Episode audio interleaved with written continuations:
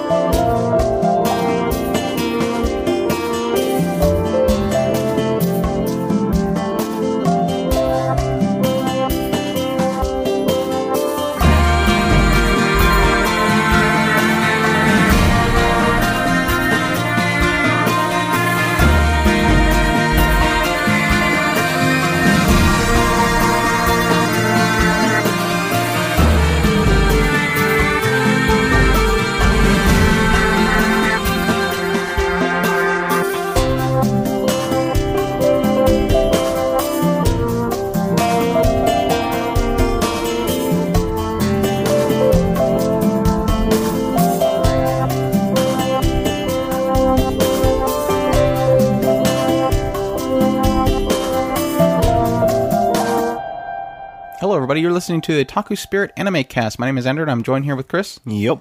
And today's episode is a review of Time of Eve, or specifically the Time of Eve movie. Uh, we watched the Time of Eve series a long time ago, um, but this is going to be specifically for the movie. For those who don't know, Time of Eve was originally released as an original net animation, which is an ONA, back in 2008. It was uh, streamed in the West on Crunchyroll, uh, for those who don't know. And it was a six episode series running about 15 minutes to 27 minutes per episode. Um, it was later made into a film, a full featured film, in 2010. Uh, well, after that point, didn't really seem like we got much notification of it coming to the West, but thankfully, after a Kickstarter campaign was launched, the film was greenlit to release in the West, and this was a international Blu-ray release Kickstarter, which was launched in May 2013, and I think it just recently released officially last year, 2014. Uh, the original goal that they had for the Kickstarter campaign was like $18,000. They achieved that within 24 hours, as we've seen with most Kickstarter campaigns for amazing shows and, and visual novels. Uh, it doesn't take long for the goals to be met.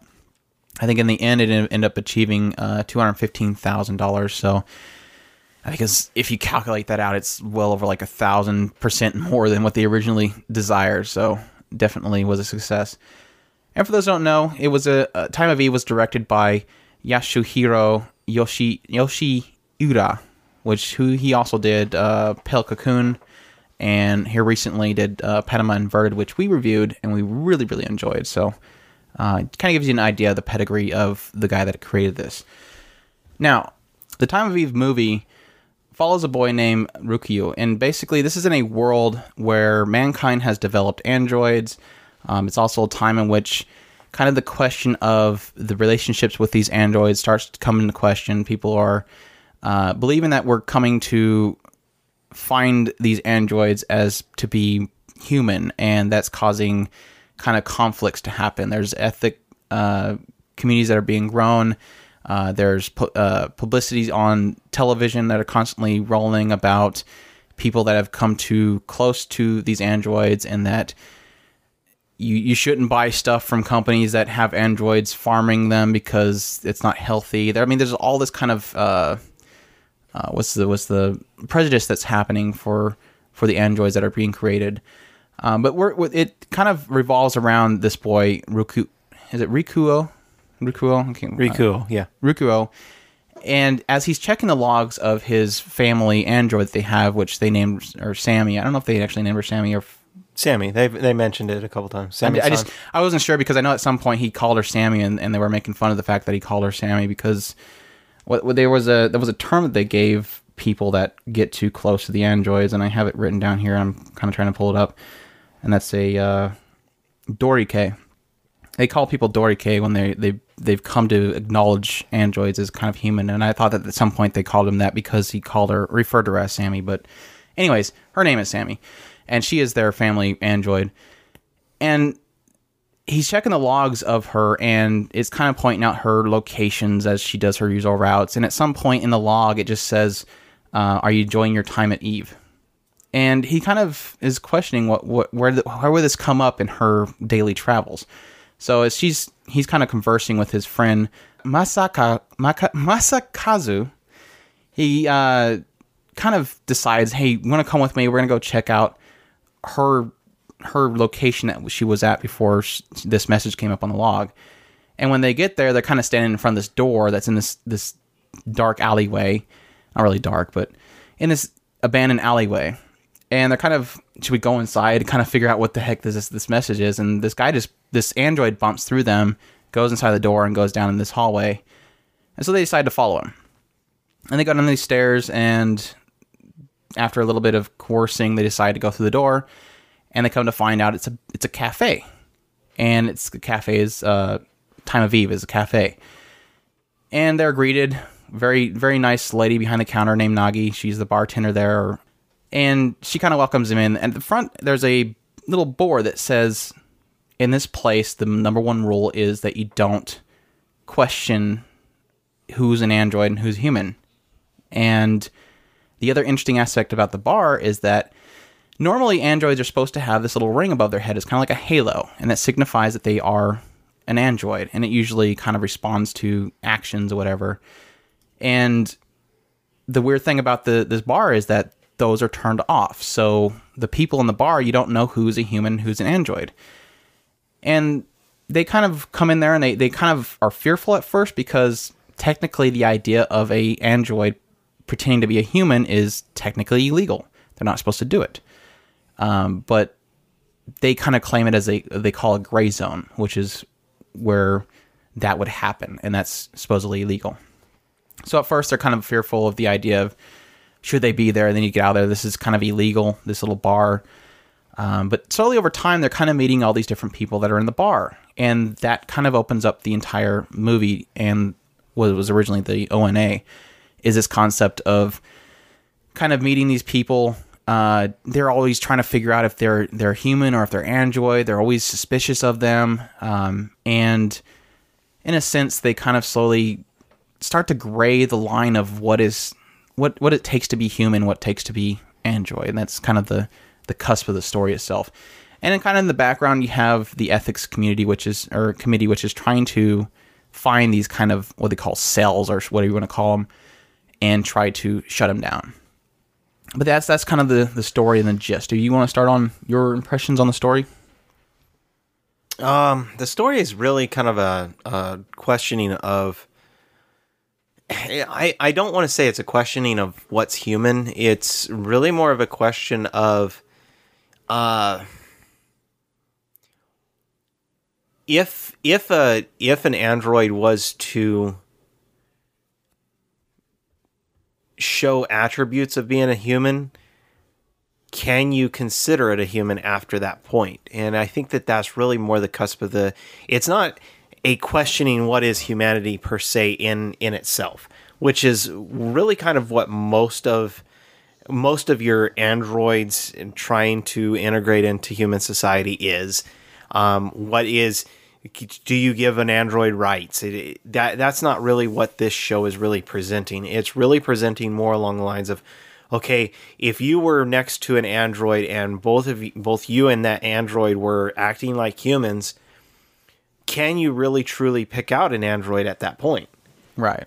And Which they, like I said, they're constantly questioning in the show, and they're constantly trying to figure out because they'll have one character that will just be super spontaneous and, and energetic, and then it'll come to the point where they'll they'll finally discover if it's an android or not, and it's always a case of, I mean, could you tell at first? You you really couldn't. Yeah. And except for later cases, which we'll get into, where it kind of is obvious and it's more comical, um, but that really does end up, and it was really the case in the ONA because the ONA was really was of course broken into six episodes, so they really did kind of have a feel of in those middle like three or four episodes, it was really a each episode, can you figure it out kind of thing. Um, and the movie kind of does well in meshing it to where it doesn't feel too episodic like that, but there is also still a case there of you're still trying to figure out who's this person, which one's the android, or which one are they both android, are they both human? Um, I think the reason why I was mentioning the idea of what it takes to be human is it often deals with the situation of when things start kind of crumbling down in a certain situation, you kind of you you experience it with the main character where he realizes uh, why do I feel bad right now? Yeah, there was definitely Like a- you take an umbrella away from this android. Why does that feel wrong? Yeah, there's definitely there's definitely a questioning of that the character himself as he realizes that he is more accepting of the idea of of androids being having human traits until he realizes that he has to uh, apply that acceptance to his own android which for some reason he feels differently about his own android as a human whereas any other one where he didn't see them as an android before he now sees them as as he, almost human whereas his own android he ha- he seems to be having that this this conflict an inner conflict and turmoil over the idea of accepting his own android as human. And so it it very quickly brings that to the forefront as a as a constant argument in himself which you you as the viewer are are having that argument in yourself as well um is you're accepting it as a overall arcing theme of the entire thing of the entire show. You're you're seeing these these these these people and they're presenting their stories. And then when that one little thing pops up and says th- this person is either human or it's a android and you automatically start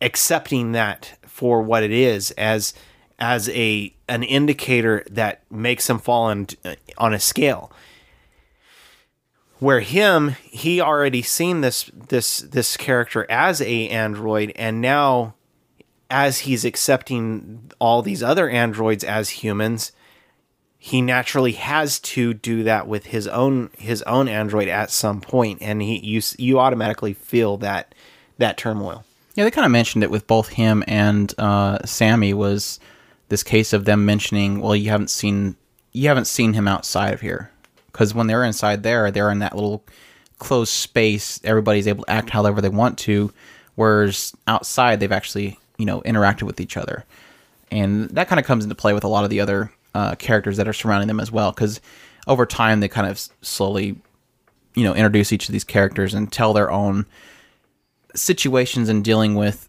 having a t- this this Eve bar and living in the outside world and why they come there is is really a huge a huge part of it.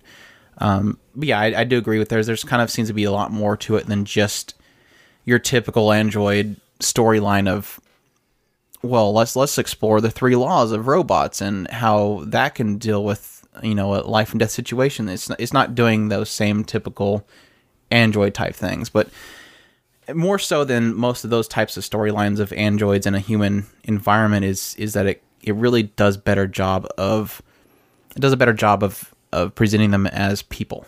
Yeah. And it gets you connected to those characters as people. And it's just something i don't really see in other storylines that deal with androids in, in a human environment There's definitely a genius to the storytelling. I mean, the, the, the there was even an episode where I mean Andrew kind of hit on it a little bit, and- and I I thought it was absolutely brilliantly told. But th- that episode and another episode shortly after that, or if it's not the next one, where there's two particular androids that are obviously androids. You can't get around it. There's and they were probably the most moving stories out of the entire show. It, it tells you, yeah, it tells you how well the writing is. Is when when it deals with things that are obviously robotic, it visually robotic, and yet those are the most emotional moments, and it manages to humanize them more. I guess it's one of those things where it almost humanizes the robots more than the humans themselves. Yeah. that it, it, it does quite often, not really often, but every now and then it will sprinkle in the the disgusting human nature, and then the caring nature of these robots that are programmed to care, and even though they're programmed to care, you still see the beauty the beauty in those characters in that they're caring versus the human nature itself of of rejecting and that's and that's something that that I absolutely loved about Sammy herself is she is an, an a perfect example of of caring for this this main character. She she truly truly cares for this this main character, um, and and it and it's shown with simple little things like the the the um the the neck scarf and the the coffee the just, just these simple little things that are just there and it's not like because Sammy is is very very how what's the best way to put it i don't want to say she's insignificant because- she is extremely significant in the main scheme of things because she's the one that is uh, causing uh, masaki to actually Well, she's the she's the, she's the trigger and she's the she's the climax of the catalyst. show. she's the catalyst and the, yeah i i i could I She can could be all three that. of those technically. So, I mean, she is significant, but as a character, she is very, very much a side character. You hardly ever see her through the course of the entire show. And for a reason. Yeah. Um, but yeah, it, it's really a case of you're trying to see the main character develop throughout the show to where she is then again the reason why she's there, and the reason, the main reason why he should be there, kind of thing.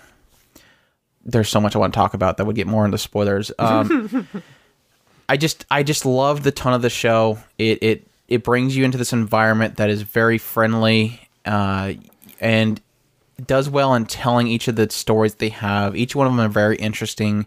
Um, it doesn't try to overplay anything. It does very well in just executing what it wants to execute, and I just I really appreciate it for that. So I just I can't recommend the show for its story more than Either way, It's a treasure. I, I would definitely say either way, if you can s- watch the movie, it's it's it's a good movie. If you can watch the show, watch the show. Yes, there's a little bit more in the movie, which we'll get into here in a minute. I'm I'm sure. I was actually Um, bringing it up now. So Huh? you want to bring it up. I I I definitely think that they are, both have their merits, and if you can't get a hold of the the the, the movie, go watch the show. It uh, it's you. Did you say that it's streaming on Crunchyroll? Yeah.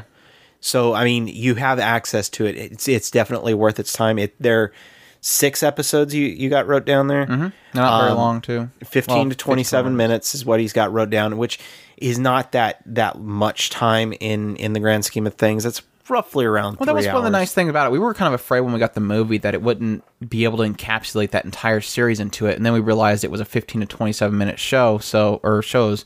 Um, so it actually fits into a time frame of a movie of an hour and 46 minutes perfectly, um, with some little leg room. Because what happens is, even though the ONA or the the series was really well told, it told the main story of the main character and his android and what was going on in the bar in the movie it more touches on i guess things that i don't think they had time to fit in there or they didn't completely were able to flesh out and it wasn't a big huge thing but i think it did well in the movie kind of tells you more about the bar and uh, nagi who runs the bar.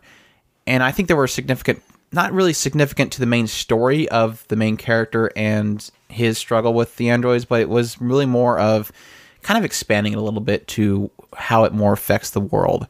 So if you want the full experience i'd say definitely check out the movie but you're you know, like you said you're, you're very well off in watching the series so don't feel bad for watching the series i just think if you had a choice between the two go for the movie Oh, definitely. if you don't have a choice the, well, the yeah, ONA is the, fine The, the the main thing with the movie is, I mean, yeah, there was a couple of extra scenes in there, which when at the beginning I didn't really see much of a use in it. There was one a little bit later that was like, eh, I I, I didn't mind that one. There was another one that was kind of like, I can deal with it, and then and then there was the thing during the the ending credits, which that's really what I would I would say is if you haven't if you if you're going into the movie, definitely watch through the credits. There's actually a scene after the credits. You have to see this see, these scenes. Watch the credits. There's uh, there's just a, a slideshow, which tells a story that is kind of I thought was very important. That I wish they had. I wish they had because explained it, at some point.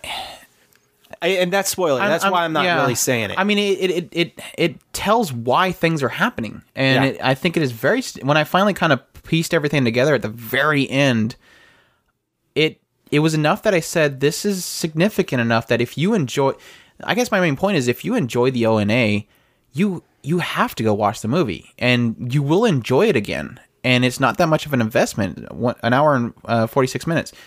But if you really enjoy the series, this is going to give you just that little extra enjoyment out of the of the of, out of the story that they were wanting. Well, to I almost think that they should have done an entire episode for her. Yeah, they I mean, have, They yeah. really should have. That that that story would have been an excellent, just a a final piece of the puzzle, and it would have been just perfect. And, and I I'm I'm highly disappointed that it was one of all we got was a a slideshow for her story, and it's like, uh, Yeah, I almost- I I mean, it's there's like good, a- but I almost wonder if there's like a, a a comic or a manga or something or a light novel that they had on the side they were making for just her story, because I think it, it's it's it's it's very significant to the. And, and- and it- let me put it this way, okay? The the slideshow was significant enough that I it, it, it moved me to tears, almost to tears. There, I mean, a slideshow. But yeah, I I I I don't want to discredit the O and A, so I don't I don't I don't want people to think that. I just like I said, I think it's it's significant enough that if you watch the O and A, go watch the movie. It's, well, my point was, is if you can't get the movie, I mean, you still have the O and A, which is definitely worth it. I I'm not, I, I don't want that to be let go at all. This show is definitely a great show. I mean, if you can watch the movie, by all means, watch the movie. Yeah, I think and I think it did well in transitioning between the. I was one of the things I was afraid of is I was afraid I was not going to be able to do the transitions between ep- each episode. I thought we were going to have the intro music every every 15, 20 minutes in the movie just to get those transitions, but it it, it meshed it all very well together. So um. it was a little it was almost like a kind of bump not a jar it was it was really just day by bump. day.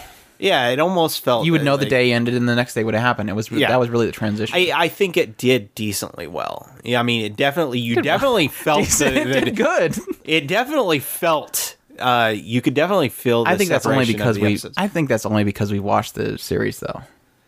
Uh. I, I think that's because we only watched the series because it transitions day and night kind of thing. But anyways, uh, the animation is really well done. I I don't remember. I, I want to say I remember the ONA having the same thing, this whole blurred vision kind of thing, where whenever it would have like a perspective of somebody looking at things, it looked kind of blurred. I kind of found that a little annoying, but it didn't affect the visual style of the show. I really like the visuals. Um, it it made each shot kind of feel really open. The like, they'll have a shot of the bar and it looked really open. I really liked all those kind of shots. I really like the shots of like you know in the streets and stuff when they'd have they they did it they made it a point to kind of point out the the separation between the androids and the humans. And it, and it for some reason it kept sticking out to me and I, I i rewinded at some point trying to figure it out. But they would have like these scenes where they're walking on the sidewalk and you would just see this robot obvious robot android holding up these kind of stop sticks. And there'd be this line of androids. And i was trying to figure out what are they doing? Are they just kind of standing there? One of them had groceries in their hands. And then we kind of put it together that they're stopping the androids to let the humans go by. Yeah. it's like it, it it continued that feel of why do I feel wrong because they're robots, and I I guess it goes back to the the goodness of the writing is just humanizing them to the point where it's like this just feels wrong, and it's almost that separation racism kind of thing that's happening, like a, or prejudice that I was mentioning earlier. Um, but I just those kind of shots kind of was really telling of the world. They would have a them walking towards the the screen down a a, a- walkway, and you would have this one lane in the middle of everybody that was this is where the androids walk down. It was just kind of creepy but interesting at the same time. But yeah, just I really like the visual style of it. It wasn't um, besides the the blurry looking around. I I really enjoyed it. At times, it kind of felt like it was very shaky cam ish, kind of at, at some points, but it didn't didn't negate the fact that I really enjoyed the visual style. yeah, Yeah, just yeah. I enjoyed the, the, the artwork in general. I, yeah, I, I have to agree. The bar, the blur thing was like, uh, I, I'm not going for that, but that was like a very, very insignificant part of the entire show. So yeah. Um, the only really other thing that I really want to point out, and I, I kind of do want to do a, a spoiler discussion on this because I have a lot of little topics in here that I wrote down. Um, the other thing I kind of really enjoyed about this series was the way that it did uh, the dialogue. Uh, something that kind of jumped out at me on a regular basis when we were watching this is that the writing is it almost seems almost real. Like usually when you're watching a show, they'll have somebody's talking and there's like a brief pause and then somebody else will talk and there's a brief pause and then somebody else will talk and it's very specific about who's talking at what time. Sometimes they'll have over talk, but it's never like somebody interrupting somebody in a, in in a sense. And I just love that about the show is that they were very spontaneous, very abrupt dialogue changes. You'll have somebody says something and somebody just says just jumps in there and says something to respond. It's not like they're waiting for somebody to say something and that kind of spontaneousness really helped what would normally be a very long drawn out discussion. It helps it have more life to the discussion and it's kind of hard to explain, but that's kind of where I'm sticking with my explanation is just it helps each dialogue dis- exchange feel very lively because nobody's waiting for anybody to respond. It's just they have something to say, they'll jump in there. I'm a kitty. Yeah, Neko. Or was it uh, Nekodayo? Nekadayo. Nekadayo. Something like that. Yeah, it was really, really, really cute. Um, just really enjoyed all the characters. Yeah, I, we, the Nekodayo, the the little girl Chie, she was just absolutely adorable. She'd always run up and say that she's a cat, and then somebody would say, "No, yeah, No, Akiko was the spontaneous Genki girl. Yeah, she, was super Genki, cute. but I was. I was talking about her. Chie, the little girl, Oh no. I know. She was she was Nekadayo. I was talking about the the other girl because of the way she talked. It was absolutely. Yeah, like the first experience with her is she just kind of jumps up there and she's and then she's like tapping the table and looking around like waiting for us to response and it's like, uh, wait, let's let's start from the first sentence and let's, let's which process which this. which and, and and and I've never made no real surprise of the fact that I'm I'm not big into Genki, but she's the kind of Genki I can actually handle. She was a very good Genki, She was perfect Genki. she wasn't because jumping off the tables, but Yeah. she was lively, Very, very lively. Had a lot to say, and she just let it all out. which I think she was one of the most. I don't really want to say too much, but I think she was one of the most more impactful characters. Even though they, I don't they think they were they weren't trying to. and they didn't kill her. Yeah, they didn't they didn't push anything. Yeah, yeah. She was. She. I think she had what five, five, ten minutes of of of screen time, and then they were like, okay, she is a side character now, and it, you didn't lose who she was. She was still a significant character, but she was now. She's done. We don't have anything more to use use her for, and Which, I, I, if you wanted to critique the idea of it being from an ONA, that would probably be the only aspect that feels episodic. Again, I don't know if this is because we watched the ONA, but that was the only aspect that kind of feels transferred over to the movie is this idea of when they're going to deal with somebody else, everybody else gets kind of shuffled to the side. And again, it only does it for about three or four episodes, so it's not like the entire thing. And again, it's a movie, so it's not like it's just a big deal. Um, but that about the only thing I really say that feels episodic in a sense. But yeah, I I enjoyed the old man and and Chie was absolutely adorable with him. She was just like Akiko, just a very lively character to kind of throw in some chaos to the mix. Um, I also enjoyed uh, Rina and uh, was the guy with was it Masa Masakazu? I think was the no, that was the friend. I forget who was with Rina, uh, but there was a couple in the bar. I I liked their story; was very good. Um, did really kind of mess with the head kind of stuff of you're constantly going, so which one's which one kind of thing throughout the entire time of their story. Um, they didn't really touch too much on Setoro. He was more of a guy that just kind of put in some quotes every now and then. I love his Blade. Was it Blade Runner comments or or what was it? Was it Blade Runner? Blade Runner. Yeah. I just all the characters were really interesting, and I- I think one of the most interesting character was definitely Nagi, and I love that we finally got some more of her in the movie. But yeah, um, anything else you want to really add in there? I think we we've pretty much covered all the bases. I just looks ha- great. Great soundtrack.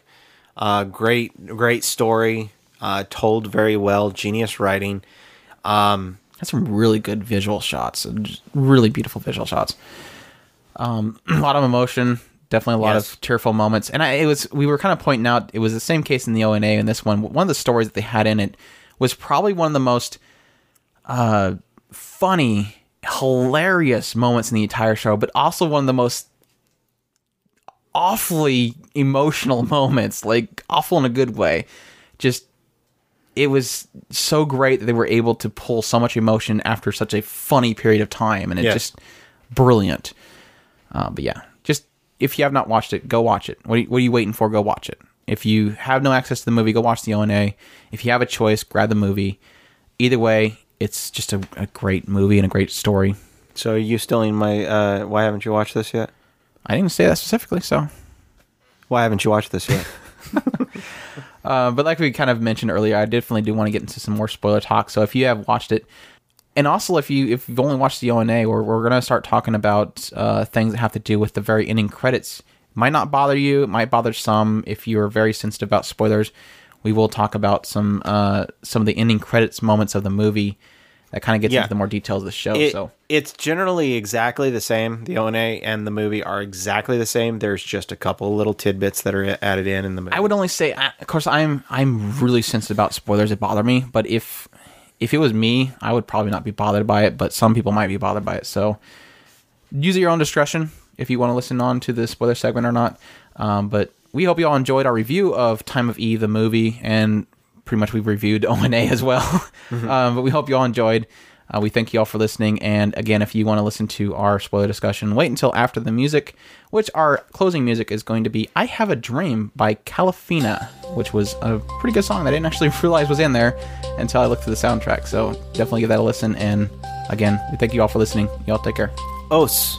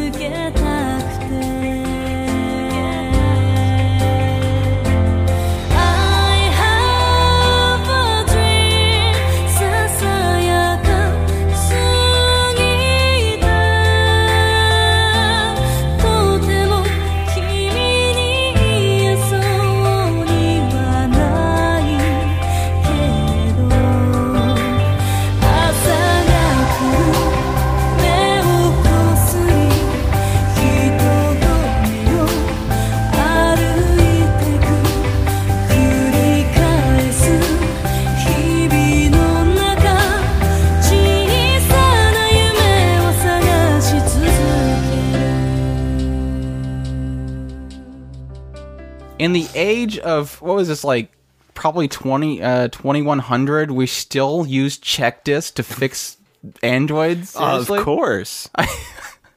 it's so funny that when they they had this little moment of like maintenance and that check disc popped up it's like that just stood out like a sore thumb check disc stage one of five i'm like why the hell they still use a check disc and they were checking the C disc. yeah apparently they still run on on c disc uh, uh c drive DOS 6.0. yeah well it was just a dorky little side thing But yeah this is our Well, spoiler they segment they're still using flip phones, so. that is just a whole problem in anime in general. But yeah, this is a spoiler segment, so if you have not watched uh, Time of Eve, the movie, um, or if you've watched the ONA and you're fine with those very last minute spoilers, uh, thank you for listening. So we're gonna jump right into it. Uh, but yeah, the uh, I guess the the main thing I, I kind of really want to kind of jump into is like the moment to moment things that we really enjoy in this series, and I think the the one point I think is my favorite out of this entire series, besides the the, the tidbits that we got with Nagi that we'll talk about later, um, is this this LUH model or LUH model which was like the most obvious robot besides probably Tex is just this very ancient robot coming in the door and I like that Nagi is still like she don't say anything kind of thing like it's still a customer and I just like the fact that they're just kind of and he's even trying he reads a thing and he's like he's still trying to act human, but it's just completely obvious, and it was Logic just break. hilarious. Logic His break. smoke's coming out his neck. yeah, and they'll ask him what his name is, and he's like, he's thinking back to his memory bank of what his this kid called him, and of course erased, and so he's just like, my name is. It's just he's playing the audio bit from this kid talking to him. It's just just hilarious. But then at the same time, like right after laughing so hard, and I did, I did the same thing. I did in the ONA. I did the same thing I did in the movie. Even after watching the ONA, as I still laughed and I still had my heart ripped out at the very end, where it's Yeah. just like this. He's like, uh, "Thank you for asking my name." I was like, "Oh gosh, this is just." It's a robot. Why am I feeling emotion right now? I guess it's testimony to how well they humanize these these characters and all the setup. For The it. LUH was a very special special story in itself and it was such a touching moment to just see that kid reaching up saying, you know, uh you you your name is and and just it was just such a a picture perfect spot. You see the darkness of the um the the scratching in front of the kid's face, you know. Katoran. That was his name. Katoran. yeah, it, having it taken away from him, such a special moment in his his existence, if you want to call it life existence, however you want to name it. Uh, it's such such a funny thing to sit there and actually try to be proper, and and at the same time you want to say his life, but in actuality it's his existence. It, it, it- that's how how much this show is actually uh, affects you in in general. It even affects you whenever somebody says it. Like it's it might come today, and it's like, why the hell did you call her it? Oh yeah, okay. And it's it it's such a, a a special moment that that seeing that him him actually have his you did good at the end of that episode was just so perfectly done. What was something I didn't really think about until right now is it's almost odd that you don't really have any really powerful emotional moments in the show except for with blatantly obvious robots. Yeah. I wonder if that was by choice that decided that they wanted Tex and they wanted uh, Katoran to do the more emotional moments of the show just to signify, just to solidify the fact that these robots are just as human as the humans are. It, it's kind of interesting. I almost think it was al- almost a showing of the extremes. Because because what the the I mean, girl 'cause the the girl they at the could've- beginning They could have done. Uh, they could have done Akiko. I mean, they could have done something with her, but they didn't. I mean, she would be easily something you can get emotionally attached to and deal with these kind of things. But they don't. Well, no, I what I was getting ready to say is she was the ex- she was the opposite side of the extreme. She looked the absolute most human that you could possibly look. But I mean, And- it just seemed didn't seem like they touched it much. It was just Well, no, next no, no. day. Oh, well, she has a halo. I what I was saying is is that they used that as an example of you see a human, and then when when you got out of the this time of Eve, you realized, oh, she's not human. She was actually an android the entire time.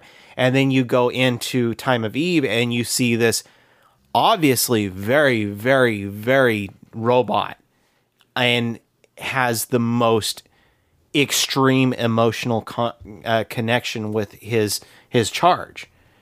As and and whereas she had the exact opposite. She was very very wanted to serve her her master but at the same time he didn't give one bit of a snot about her. I'll beat the crap out of that guy. so uh, what I'm what I'm saying is that those are I think that it just it just shows the the extreme difference between the two and and I think that it it, it did that very well I, I think that's kind of goes right into the the aspect of what kind of was revealed, in and I'm I'm pretty sure I've wrapped up most of the story, and even then, I'm still trying to see if I can find information on it. It's just hard to find a full laid out. This is what's going on kind of thing. But what I kind of gathered from like the ending credits was this idea that there is this this code. I think they call it code uh, code love was what it was called, or I, I didn't write it Code down. Life. Code Life. There was a Code Life thing that was created that is kind of a trigger that will override the rules, and it kind of gives them the ability to have emotion. And it kind of hinted at the idea that this this Nagi girl who is uh, daughter to this this guy that pretty much created the androids. Um, she was going place to place, and this is kind of revealed in the credits, going place to place to uh, to kind of create these little cafes. They were they showed them kind of going to a farm field and bringing all these androids in to eat uh, to to dine at this little makeshift bar, and then they show shortly later them being cast to the side and, and discarded.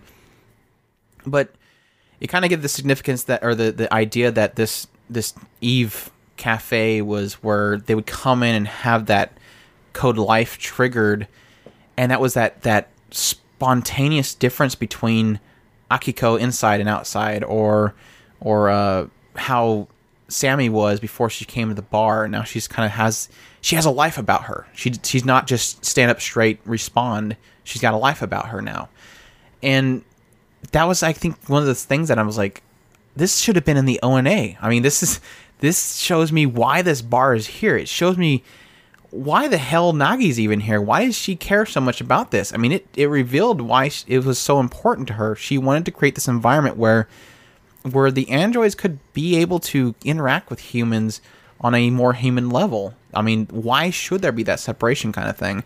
And I, I really, really like that aspect of it. I, I like this idea of this this code life being triggered and yeah, Akiko looks like she's just a normal girl being spunky and energetic. Yeah, it was cool. I like that. Uh, why couldn't we explore that in the ONA? And it doesn't doesn't break the ONA, but at the same time, that's what sold the movie for me. Like, I'm glad I watched this now. Yeah. It's like it hit those ending credits, and I'm like, wow, I'm, I, I loved watching the movie again. I loved every moment in there again. It wasn't until the credits where I was like, I'm glad I watched this because I I would never have gotten this right here. So Yeah, I thought that. that I mean, I, I the the second I seen the first snapshot and I was like, "Oh, it's a cute little lolly with a with a robot." And then as as it started going, I was it like, wasn't a cute shot. It was a a girl looked like she was injured and a robot with his neck ripped out. uh, it was I- showing the incident. no, I seen a the what looked like Tex and a and a lolly. I thought it was. He uh, had his he had his his tubes ripped out. That's the that other might have been the next the next slip the next snapshot. I remember seeing she was reaching up and hug, hugging a Tex. Oh, that could have been it. Okay, because what they were basically saying is that, and this is the other part that I didn't really explain, is that this that Nagi was involved with this incident that happened eight years before, that were the experimenting on this whole life code life thing. The problem is that it unlocks the codes, so they ended up having an incident where the girl Nagi got hurt by. They, they didn't really explain exactly what happened, but you would assume that since those rules were taken out, the robot was allowed to act more human. That the robot ended up having doing something that led to her being injured, and that even though they decided to cut all knowledge of that, Nagi ran off on her own with, uh, what was his name? Uh, was it Ashimiro? The the he was he was basically the creator of the androids. She went off with him, and they started doing the life the code life themselves, and so again that ties in with everything. So that was why I was kind of pointing that out. Is it that was kind of a picture of this? That was this. Yeah, I, I think that was the case where that was the second shot where she was being injured. Yeah, the first the first shot was definitely the uh, the um, Yeah, the lolly with the with the the well, it looked like a Tex. It may not have been a Tex, but the point was is that could have been the same model. Yeah, uh, yeah, eh, I I automatically assumed that this was going to be just a slideshow of like fan art because I thought, oh, okay, it's it's Tex and Chie or or and oh, how cute, and then and then it goes on from there, and it starts as the slides were going by. It was very quickly I re- realized that. Uh, Okay, this is significant storyline. well, it was it was the second slide that got me. It was like yeah, it was the second slide. oh wait, definitely. this is the incident they're talking about. Because then I'm like, okay, then that's Nagi, and I'm like, okay, now I'm gonna sit here and watch this because we're going from Nagi with this this android. Obviously, the android had this life uh, code life activated in it. She got injured somehow. Then it shows her on the road with what we assume is is her father, which is the father of the androids, and they're going around. They're making all these cafes, and then at some point later on, it kind of shows those androids being destroyed and then she opens up the cafe and now at the very very end of the movie they have this whole moment where uh, she goes into this this room where the father's at, and she's telling her him the stories of these things. He says, "We've lost two of them so far, which would be, uh, it would be uh, Kotaron and this this android. I'm assuming would be the two they're t- the two he's talking about." And then she's like, "But it's okay because you sh- you should see these these your your she calls them kids, Your children. children. You should see what your your children look so happy. You you would you, let me tell you another story about what happened today." And so it does seem like one of those things where she's going and she's activating it, she's letting them be alive, and then she's coming back and, and telling the father, "This is what your children did today," kind of thing. And that, I was like, "Man, this is." I wish I had all this in the O and A. Yeah. So it was it was definitely well worth watching. And then the last scene was just kind of like the icing on the t- the the the cake that definitely.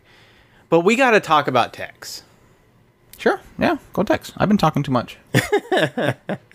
Tex was a I- is I think that's the next uh, the next story after the LUH model.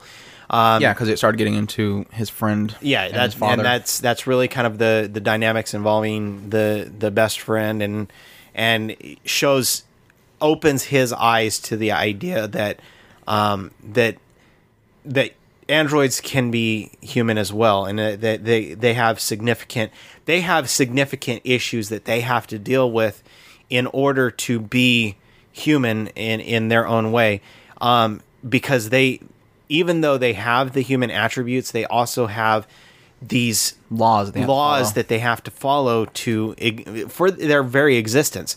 Um, in particular, Tex is naturally. uh, Hopefully, you guys have watched this, so you know the, these these rules. But uh, Tex uh, had had a significant care for uh, the best friend, and the best friend naturally was very friendly with with Tex, and Tex started showing at- attributes that were human, and her Masaki, by dad and and and the best friend's dad. I'm sorry, Masa- Masaki. I was just Masaki. giving you a name. Masaki's, I was giving you a name to work with there. Masaki's dad naturally overheard Tex uh, saying, "You know, you need you need to protect your dad and take care of your dad, uh, and you don't want to hurt him."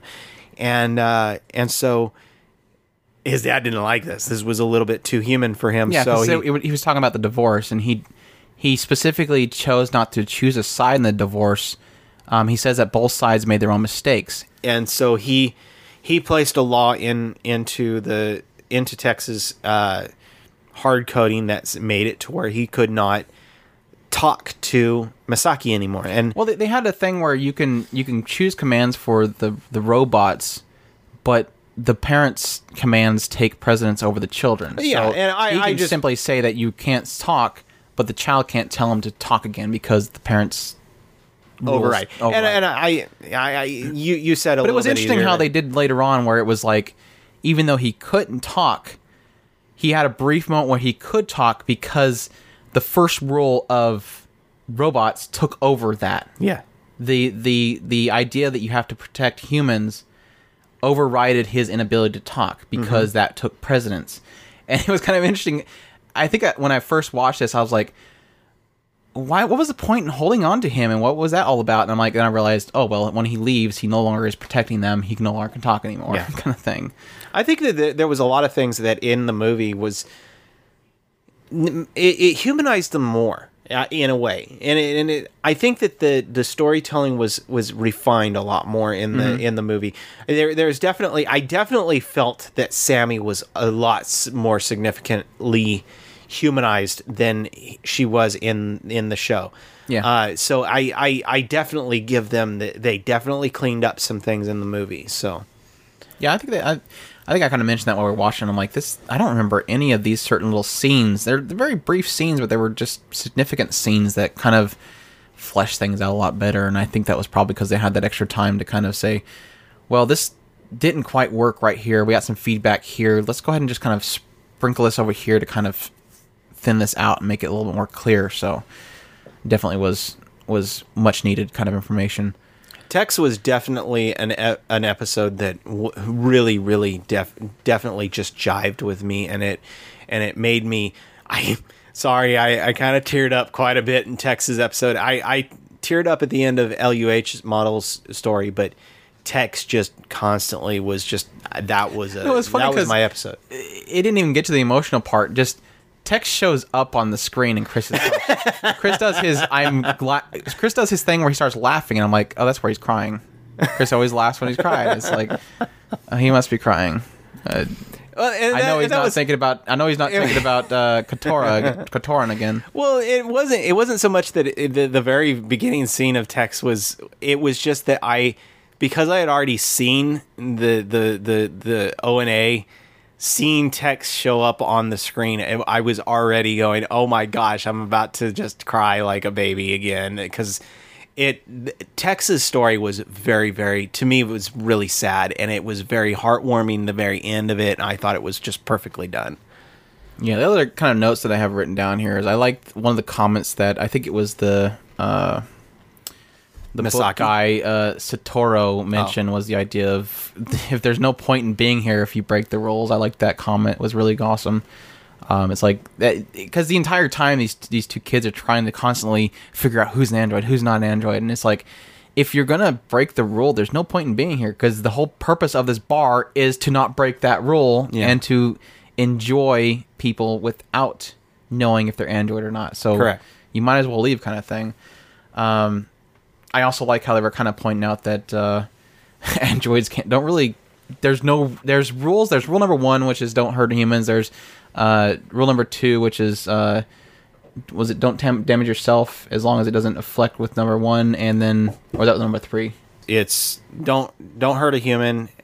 Um, then it's is it you Obey orders as long as it doesn't affect rule number one. Right, and then- and then protect your own existence as long as it doesn't conflict with one and two. one or 2 Mm-hmm. and he was kind of pointing out that there's no rule against lying. So essentially, they can choose to lie in order to protect rule number one or something. So I, I thought that was kind of really interesting when they kind of pointed that out.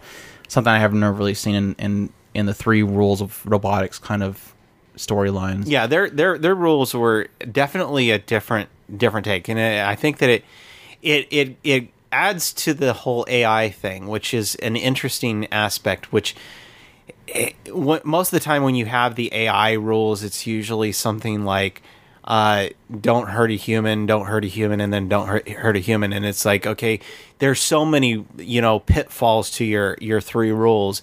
But this particular set of rules really kind of fosters the idea of a, um, of AI without, and still captures the, the laws of the android, which is the, the very essence of is a android a human and in, eh, or can AI be considered a sentient being? And that is one of the things that really I think was captured in here without losing that that vibe. It was like I said. I think I mentioned before. It was nice to have a three robots rule type setup where it doesn't go down the route of at the very end robots taking over world because the robots don't want humans to ro- harm other robots, so they feel that they have to protect humans by isolating them, kind of thing. It was just here's a bar and let's explore these android kind of thing. So yay for let's do something different. So, even though we still have what is, I mean, there's nothing wrong with the three robotics law type setup because it's really a a a very logical, very smart creation that was essentially well, who who originally designed the robotics laws. I've seen him in so many shows; it's not funny. Uh, no, I mean I was trying to figure out who originally.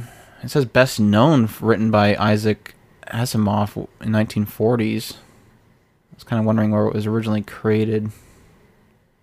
It's the latest they have on Wikipedia, so maybe that's where they possibly think it came from. Anyways, anything else we want to explore? Neko I think you hit everything. Nekonyan? Nekodayo? Nekodaya. Anywho, we hope you all enjoyed our spoiler discussion. Um, I I did not prepare a song for a spoiler discussion outro, so you'll hear a song, and I'll have it on the article page. So we hope you enjoy that. We thank you all for listening to our spoiler segment. I hope we didn't spoil anything for anybody that did not watch it. So we thank you all for listening, and you all take care. Os.